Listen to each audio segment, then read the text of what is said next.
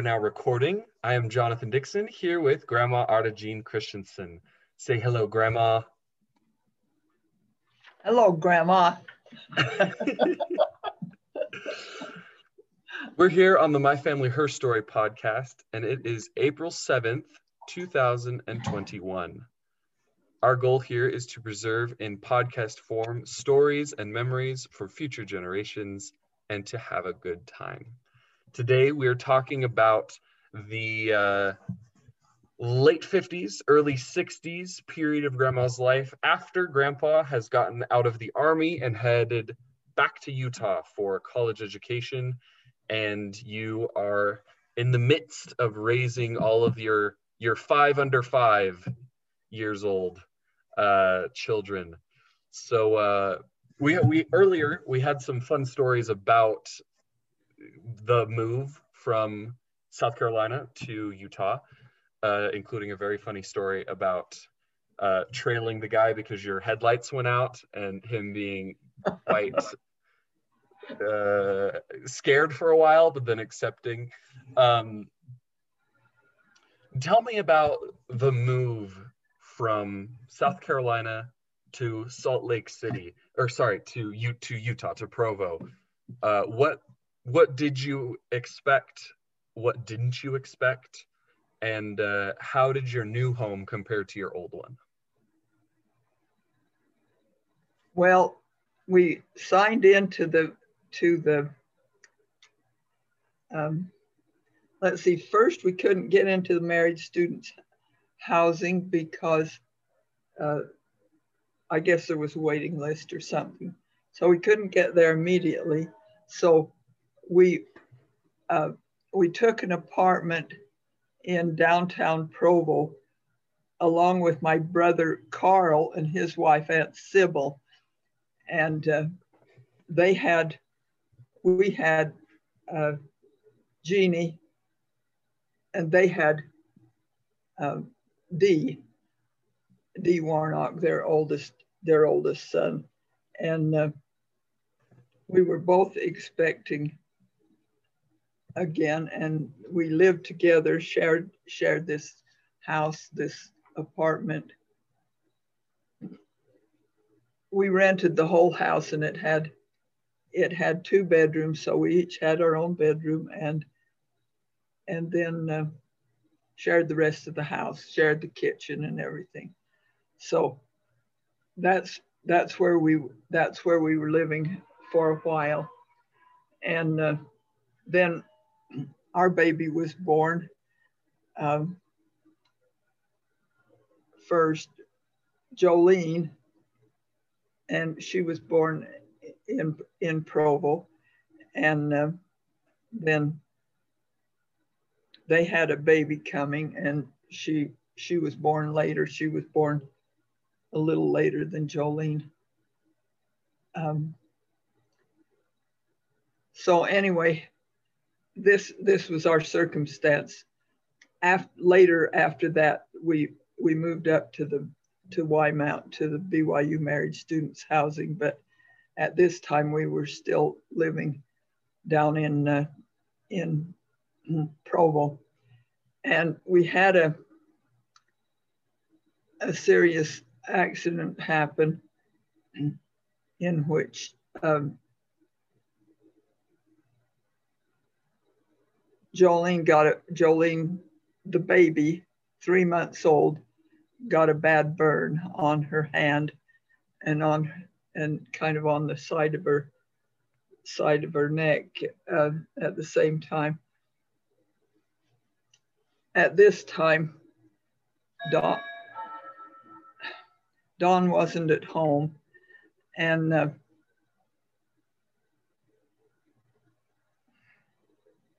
it was it was evening and and I had to take the baby to the hospital. So Aunt Sybil tended Jean, our our one year old, and um, Uncle Carl took me and Jolene to the hospital to to have the burn taken care of, and so um, I was really I was really grateful to have to have them with us at that time, helping me out at this at this moment that was that was difficult for all of us. Well, then I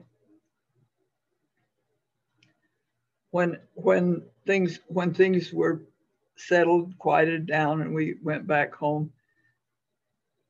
Don Don had been off. Uh, he was tired. He told me. I'll back up just a little bit. He told me when we were in the army in uh, South Carolina, he used to say, I wish that I had some of the money now that I will earn in the future because we need money now and I'm going to make a lot of money in the future and I wish that that we had some of that now.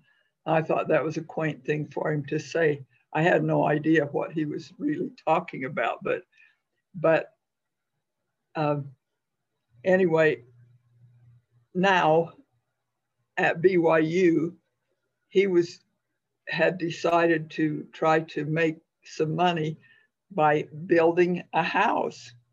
And um, he wanted to build this house and rent it out. Another thing he used to say was, we need to have something bringing in money while we're doing something else. We don't, we shouldn't always be dependent on what I can earn with my hands and I thought that was interesting too. He had all of this planned out in his head. Um, and I was amazed at how much he knew about all of this stuff, but there was more to come. I got more amazed as time went on. Anyway, he had been, the reason he wasn't at home that evening, he had been over in um, in Provo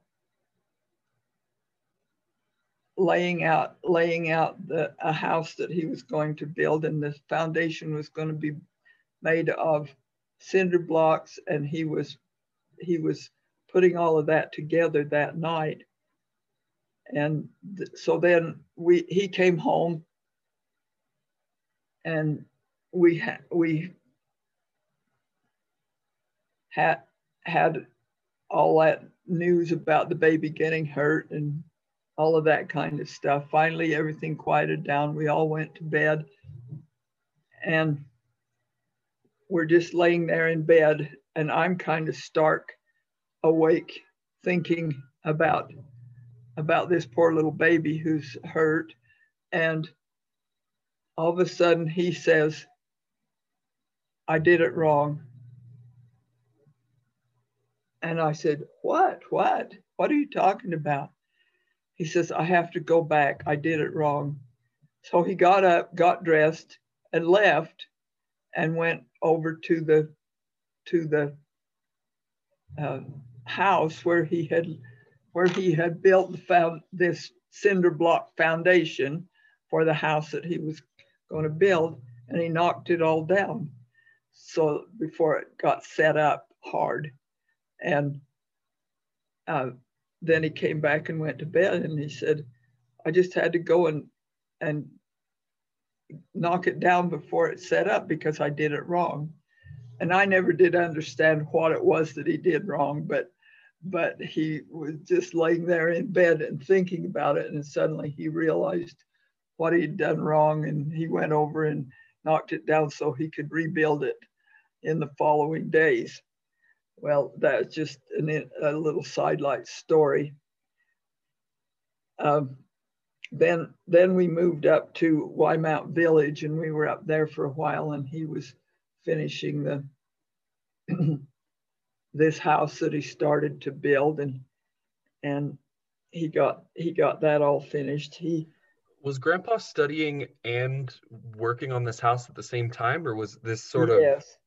Yes he was. Um, he hadn't he hadn't he was still he was still taking classes at at BYU, and um, he took um, he took classes in in um,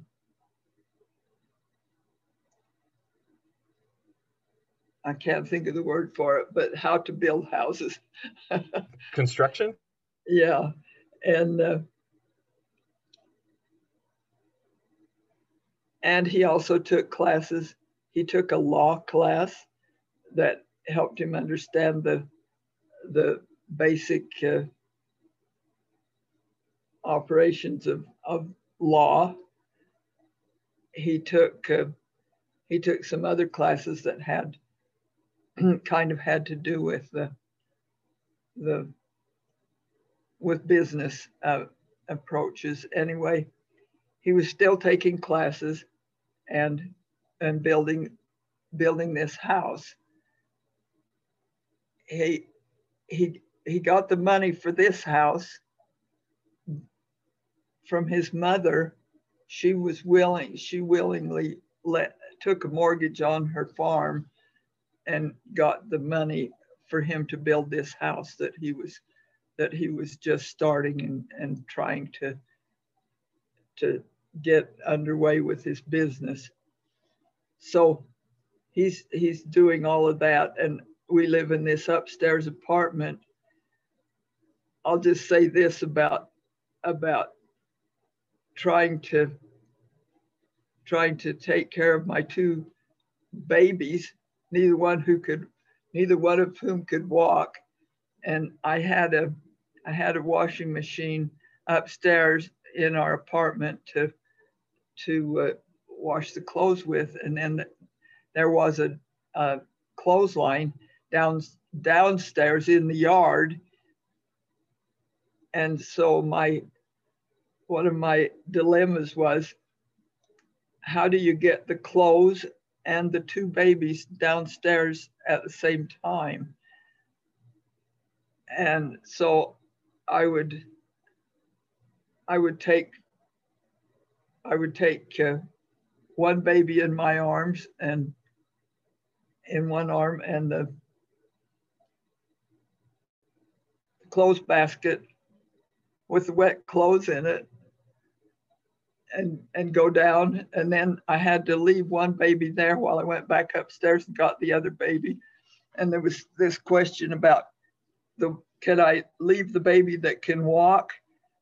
Where is the safest place to leave her while I while I transport the other one that has a little she had a little kind of like a little bed. We didn't have car seats and things like that in those days, but we did have this little tiny bed that uh, that I could I could leave her in and she'd be safe for for two minutes while I went back upstairs and got the other baby. But this is just an illustration of the of how it was to try to to manage with these uh, with these babies that were close together in age, and uh, they were just exactly a year apart. Uh, both born in February. Just one sidelight to that.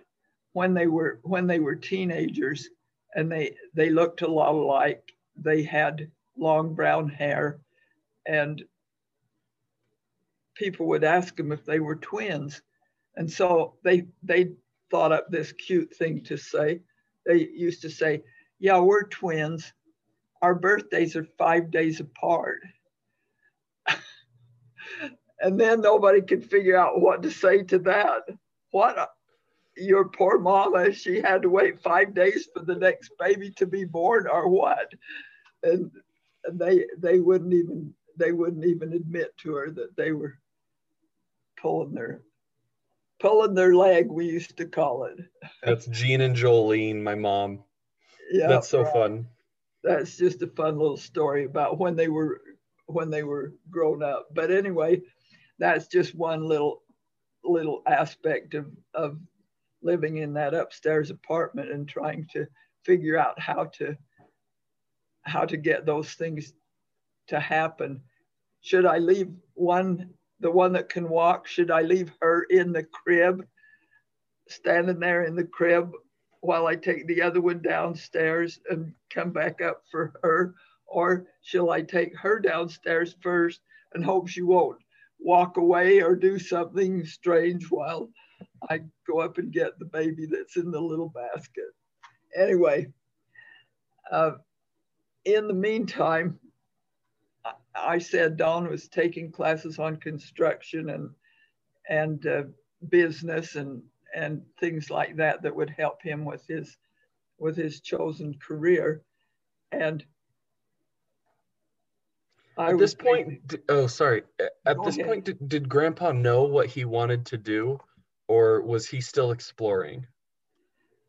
Well, he had sort of he had sort of got into this thing about about building his brother was had a his brother was building uh, he had a job building houses and uh, so he kind of had a little in uh, on the on the idea of building houses and he was kind of exploring it by building this house to see if he could build this house and maybe successfully rent it and get some income coming in.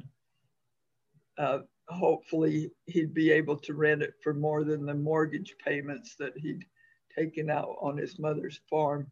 So you see the just the beginning, rudimentary uh, ideas about how to how to make a little money while he's going to college.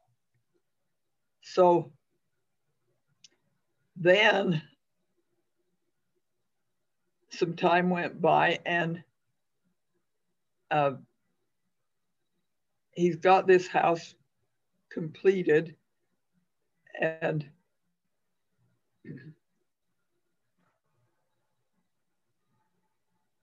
we just had an we had an experience right then about um, about the ward that we lived in and we it was tithing settlement day in in the in the fall and or in around Christmas time, and so we took an assessment of what we had. We had enough to pay the tithe, our tithing, and we had we had like twenty dollars left over, and we thought to ourselves that we could manage that and the $20 would probably last us long enough to get something there'd be something to feed the babies with and we could have food. And that would maybe last us.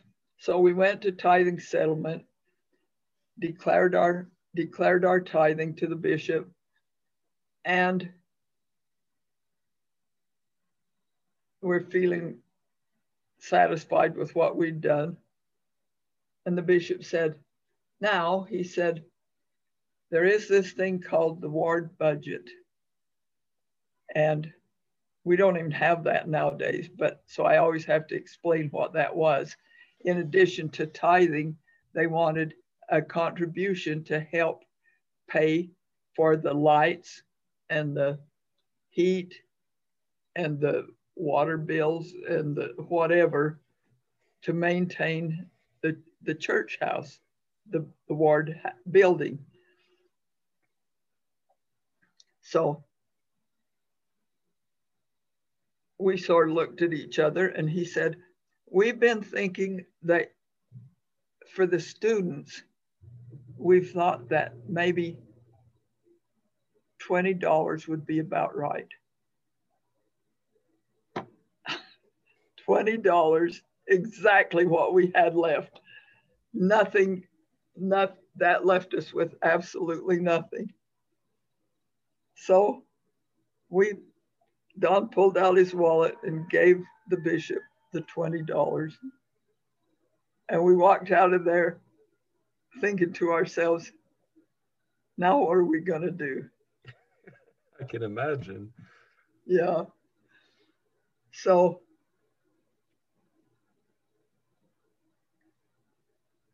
it was the it was the day after the, within within the week within uh, two or three days after that he was able to sell that little house that he had built and with that he we had then we had funds we had made a little profit on the house and and we had money in our pockets. So I felt like that's a tithing story to be told over and over again because we had no idea that that house was going to sell right away. It could sit there for a year. And we didn't have any money coming in. So we didn't know. When we walked out of the bishop's office, we had no idea where we were going to get any money from. But the Lord blessed us. So backing up a little bit, just before just before this, before we actually sold this house, we had a, a tenant in there, and there was a, there was um, the possibility that the rent would come in. So Don had a new idea in his head and he had been searching around and he found on the on the east side of Provo somewhere around 30 third north and about 10th east something like that he had found a piece of vacant ground pasture land actually and he he thought he could buy that. And he talked to the owner and he he had made some previous arrangement about it. And then he went to our to our tenant and he said, I've got a chance to buy this this land that I'm talking about, but I need some cash for the down payment the earnest money. And uh, can you pay me the rent a, a week or so in, adva- in advance before it's actually due? He'd thought it through and decided that that was one place that he could get a little money. And he got the he got the rent from the tenant, took it took it to the buyer, the seller of the property, and made made the arrangement. And then he subdivided the property. He went to the to the uh, city and all the all the things that needed to be done to make that into a subdivision. Put a put a street and uh, water lines and sewer lines in and all of that kind of stuff had to be done. So he he planned all of that out and got that started and uh, and at the same time put when he got it subdivided when they got the subdivision approved then he put put it up for sale and advertised it and people began to come and he just had bare ground but he would tell them this would be your lot and this this would be the next person's lot and like that and he'd show them what it was going to be. And he talked people into buying this, this um, unfinished property. And he sold, he sold all the lots. And as he sold them, he used the money to buy the property with and to put in, to begin to put in the, the improvements in the subdivision. So gradually it started looking like a, like a, a town with the with streets and uh, uh, cur curb and gutter and sidewalks and all those kind of things that he was putting in there. And and he sold every one of those lots. And so he had when he got done with that he had enough money left over that he had two lots clear that belonged to him. This is incredible. So, just to recap the events, there's a there's a pasture for sale, and Grandpa goes to the house that he built with his own hands, and so the house that he built with his own hands and paid for on a mortgage on his mom's farm gets rent a week early, uses it to buy the land, get to put a down payment on the land, and then subdivides it into lots, sells the lots before there's anything in there, uses the money from the lots to pay off the purchase of the land and to pay for the uh, in in uh, the like the water, the gas, the electricity, and then after all of that, there's enough left over that he now has two perfectly connected lots to put houses on in Provo, and this is this is like grandpa is such a mover and a shaker. This is so cool that he could just work the amber calls it social alchemy when she when she turns work into money in a way that feels somewhat magical. Uh grandpa was a was a was a social industrial alchemist. He could take land and then turn it into houses but then the, use the process of turning it into houses to fund the process of turning it into houses and then keep some on the end on the other side. This is amazing. Uh, well you recapped that very well jonathan and that to me this is an absolutely amazing thing. And it and then i began to see what he was talking about back in the day, a year, year or two before that, when we were in the Army and getting $27 a month for pay. and he was saying, I wish that I could tap into some of the money that I will make in the future. And I began to see what he was talking about. And from those days right on up, I never worried about what he was doing. He always knew he always knew and he always was able to turn a profit and he was always able to to put things together in such a way that that uh, we did have sufficient in the first days it wasn't a lot but it was always sufficient and then later on it became a lot but that was uh, that was you you you uh, recap that very well what what he did with that. There's a little more to the story. He, as he be, he took these two lots that that were hit that belonged to him, and, and he he just said, I just need somebody on the other end of the board as we work as we build these as we build these buildings. So he got his brother Garn who had recently returned from his mission and, and was recently married. And he he got talked Garn into coming in and being partner with him and working on that project. So Garn moved, so they built two duplexes on these two lots that that he owned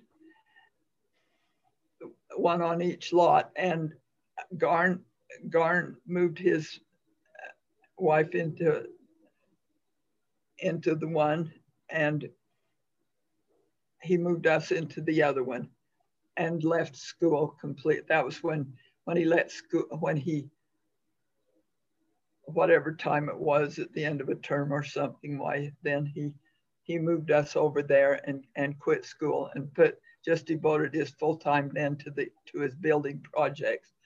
But as he began, he he had the street in and he had the the curbs and like that in and whatever was, needed. So now it begins to look like like uh, a town instead of a instead of a field. and so he somebody came to one of the buyers came to him and said he'd changed his mind about this property and, and did he want it, did Don want the property back? He'd sell it back to him.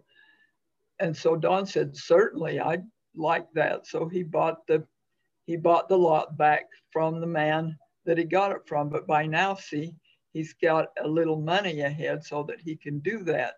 So anyway, he, he buys it, it back and begins to build another duplex on that on that lot that he bought back. And then another guy comes along and he says, I don't think I want to live on this street that's all duplexes. Uh, you want to buy this lot back. Every one of the buyers who had financed his whole project bought their sold their properties back to him. After, oh my goodness! Afterwards. so he so had even at, even at the end of it, he had he, he ended up owning the whole block.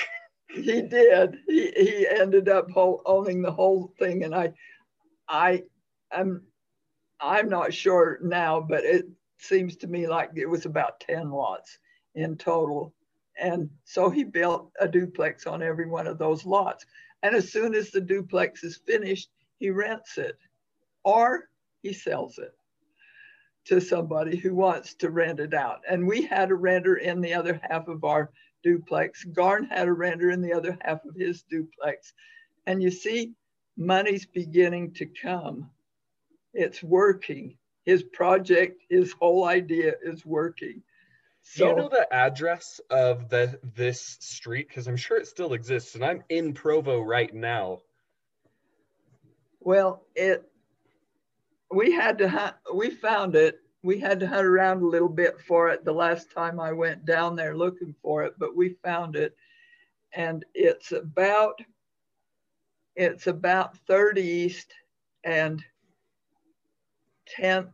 I mean south, uh, north third north and around 10th east, something like that. So around third north and 10th east in Provo, in look Provo. for an entire subdivision of duplexes. Yeah, it's it's one street with two duplexes on each side of the street, and uh, it's close to it's close to something called, I think it's called Seven Peaks. It's some kind of a of a place that people like a water park or something that kind of a resort. Anyway, you might be able to low, you might be able to find that because your mother was with me one day down there in Provo and we we just took in our heads to find it. So we drove around till we did locate it. We found it. So it's still it's still there. I wa- I wondered at the time because we kept running into this Seven Peaks uh, resort area, and uh, I thought, well, maybe they just mowed down our houses, our duplexes, and built that thing on top of it. But didn't turn out to be that way. They're still there, but they're very close to that to that resort thing. Anyway, after after we get after we get all those things uh, all those things built, we got a new baby while we were living in that in that duplex, and uh, we kind of teased each other about that. We said, we've got we've got two cribs. We got we got two two big sized babies, and now we have a brand new baby, and we don't have any place to put her. But we did have a, a chest of drawers, and so we just pulled out one drawer out of the chest of drawers and put the blankets and things in it, padded it all up, and let the baby sleep in the drawer. we didn't close her up or anything. She just slept inside the drawer like a box. But, but you know, when you're poor, you do, you do what you do, can do. But we, that was kind of funny because there was our, there was our third baby with no place to put her, but she slept in the drawer for a maybe a couple of months before we finally got a play a, a crib for her. But uh, anyway, then then when he got all of that, when he got all of that built, and he sold he sold all of those duplexes, made a good profit on them. So he had a little nest egg of money, and he said, "I just want to go to Salt Lake and and live and build in Salt Lake. He felt like that there was not enough, I don't know, business, enough uh, industry in Provo. He wanted to be in a bigger place. So we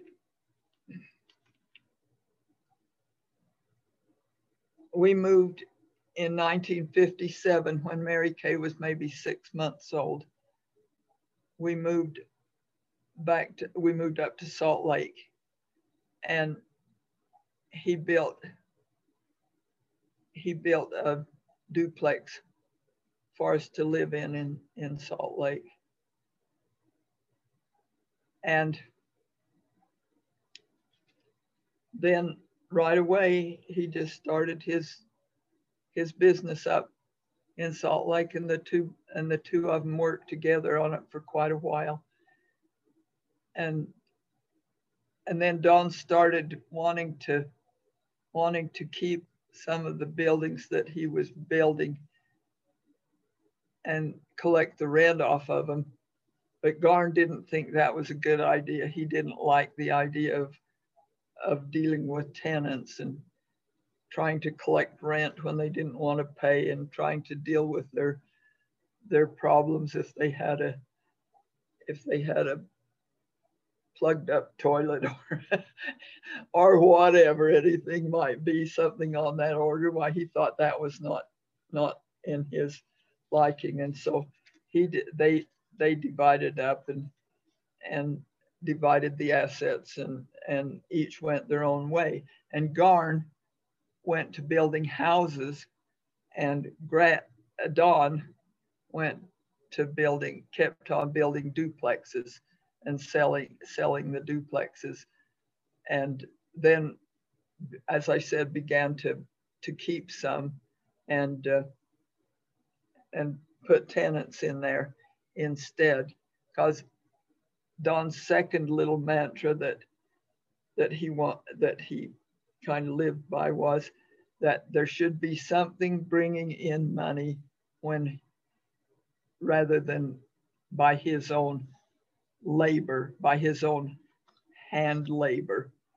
He said, we, I need to have something that's bringing in cash while I'm resting or asleep or anything other way. I so so that was why he started uh, keeping some of his properties and and putting uh, putting tenants in there. And how, then he, how Go far ahead. into school? Sorry, how far into school was Grandpa when he decided to go full time into work? Well, he went to school for a year, I think, up at Utah State, and then maybe maybe two years. So he did BYU and then Utah State. At, at BYU. He so between the two of them, I think he had about about three years, something like that. I didn't know that Grandpa had also done uh, done some time at Utah State as well. Did his time? That sounds like Sorry, and it's not like did learn for a year. oh, couldn't resist that one, Jonathan. Hey, I'm in the middle of finals week right now. College sometimes feels like a prison. no, it doesn't. I, I'm very happy. But uh, uh, so he was he was within a year of graduation when he decided that he was going to full time. Yeah, Uh, something something build. like that.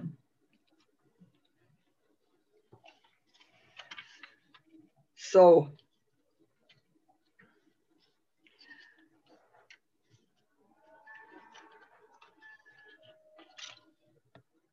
so we're we're uh, we're into about uh, 1960 now, somewhere along in there, and we've got another little.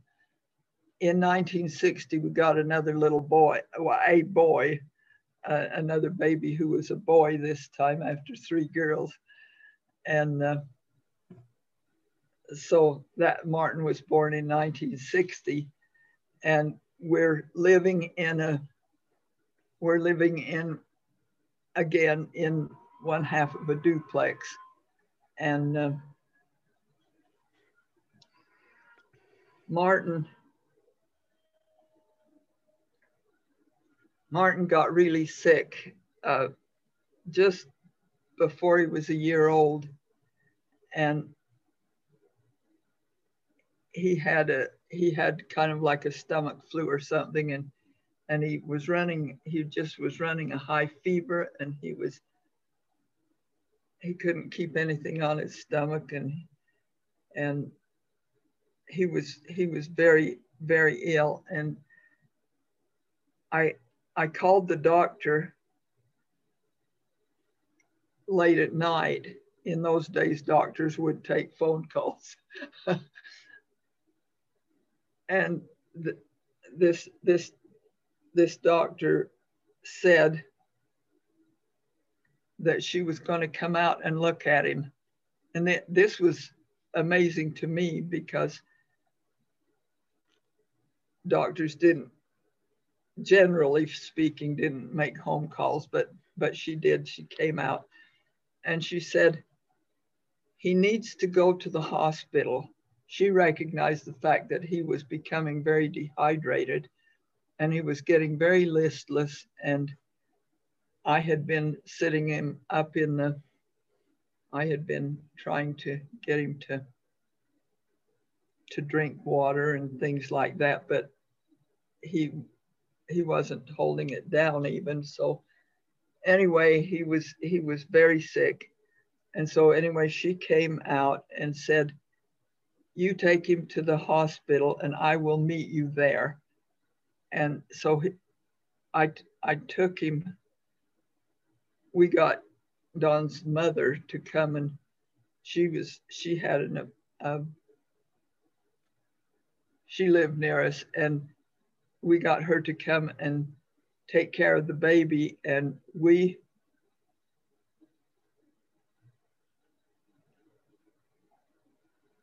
I mean, the other kid, the other three kids, and we took the baby him to to LD to uh, primary primary children's hospital, which at that time was up above LDS hospital on the hill hillside, and uh, they hadn't yet built the new hospital over on the east side where it is now, but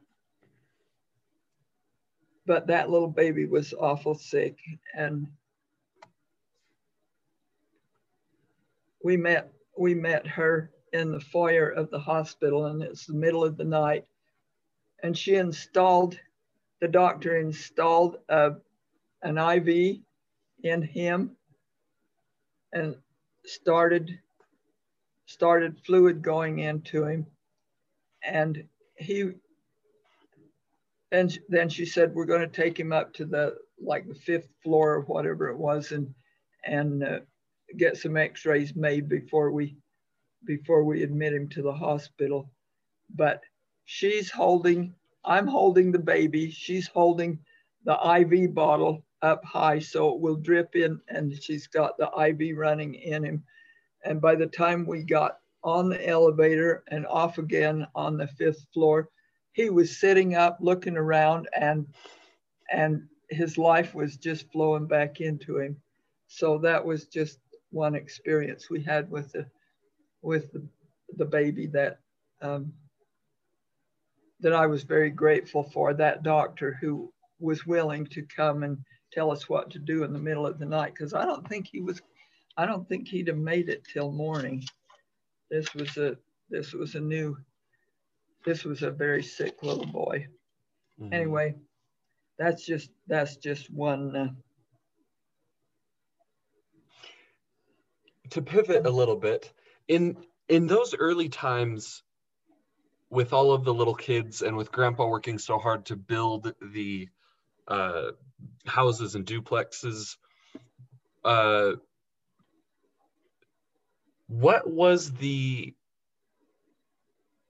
this sounds so lawyer, but what was the the division of domestic labor like? Was it uh, divided in the more traditional way where you took care of the house and when grandpa got home he uh like what was that like how how how did you guys divide the labor of of homemaking between the two of you well this was this was way back there so basically my job was the home and his job was the job. And uh, and it wasn't like he didn't help out. He always he was very good about helping out with with doing the dishes and helping helping with the little kids and all kinds of stuff like that. But um, it was more like he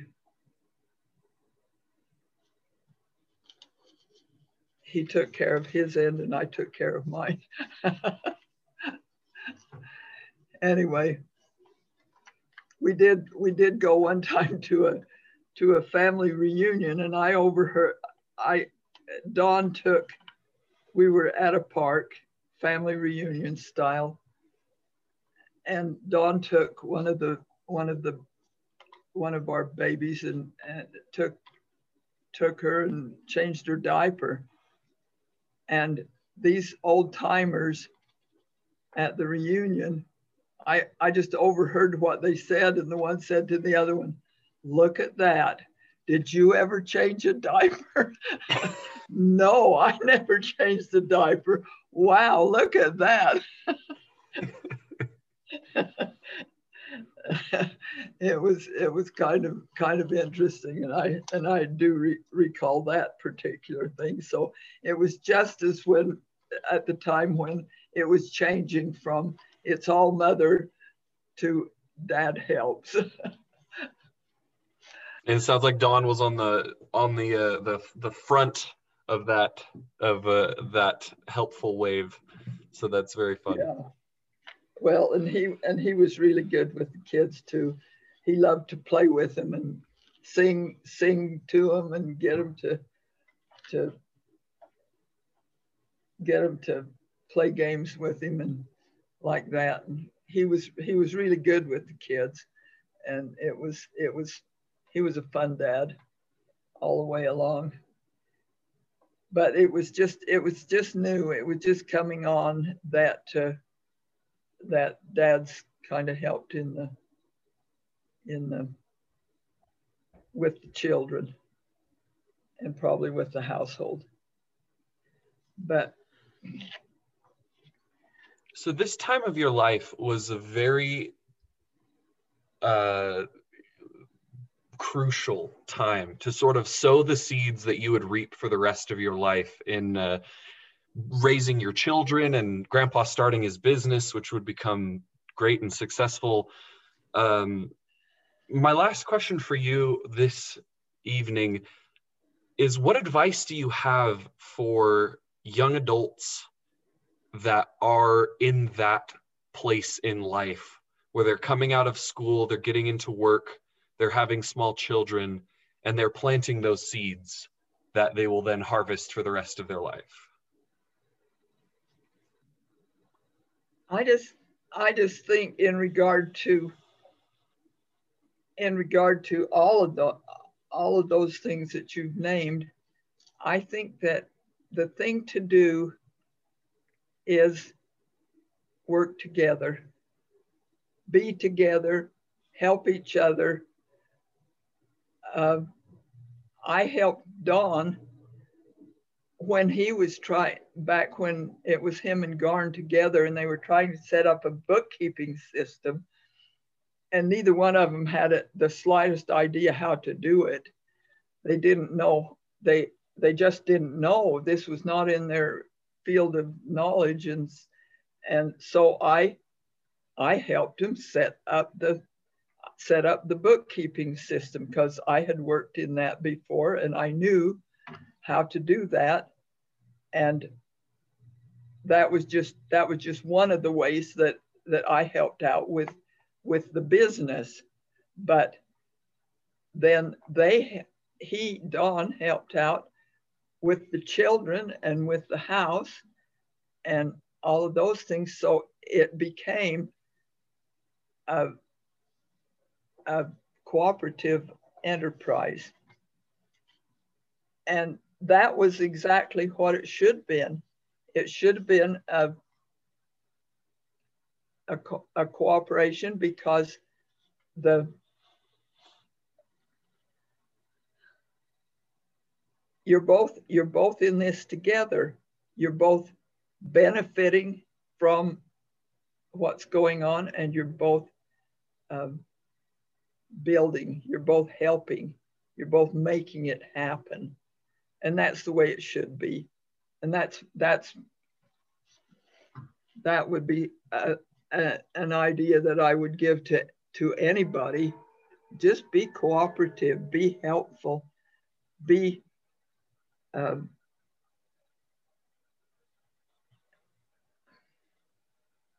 supportive with each other. And that way you'll you'll just always be happy i believe that with my heart i believe that that if you're working together you're going to be happy but um, have we got time for me to tell how Don got us into our new house that we still live in? Oh, absolutely. He, we find we finally got to a point where we finally got to a point where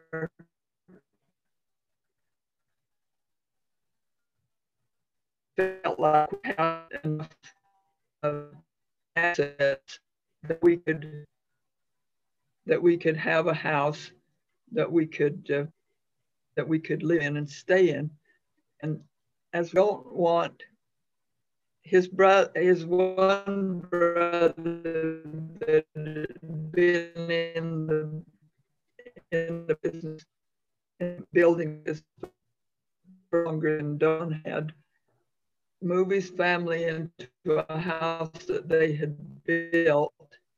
And that while he built another one, and then he would move his family, he would sell the one they were living in and move, and then the process would go on again. Then he would build another one and he would sell one that they're living in and move the family into the new one that he just he when it was completed. So I said, I'm not willing to do that. I want you to leave us in this duplex as long as it's necessary until we can build a house that we can live in forever and just keep it. We, I don't, I don't want to move from house to house to house to house.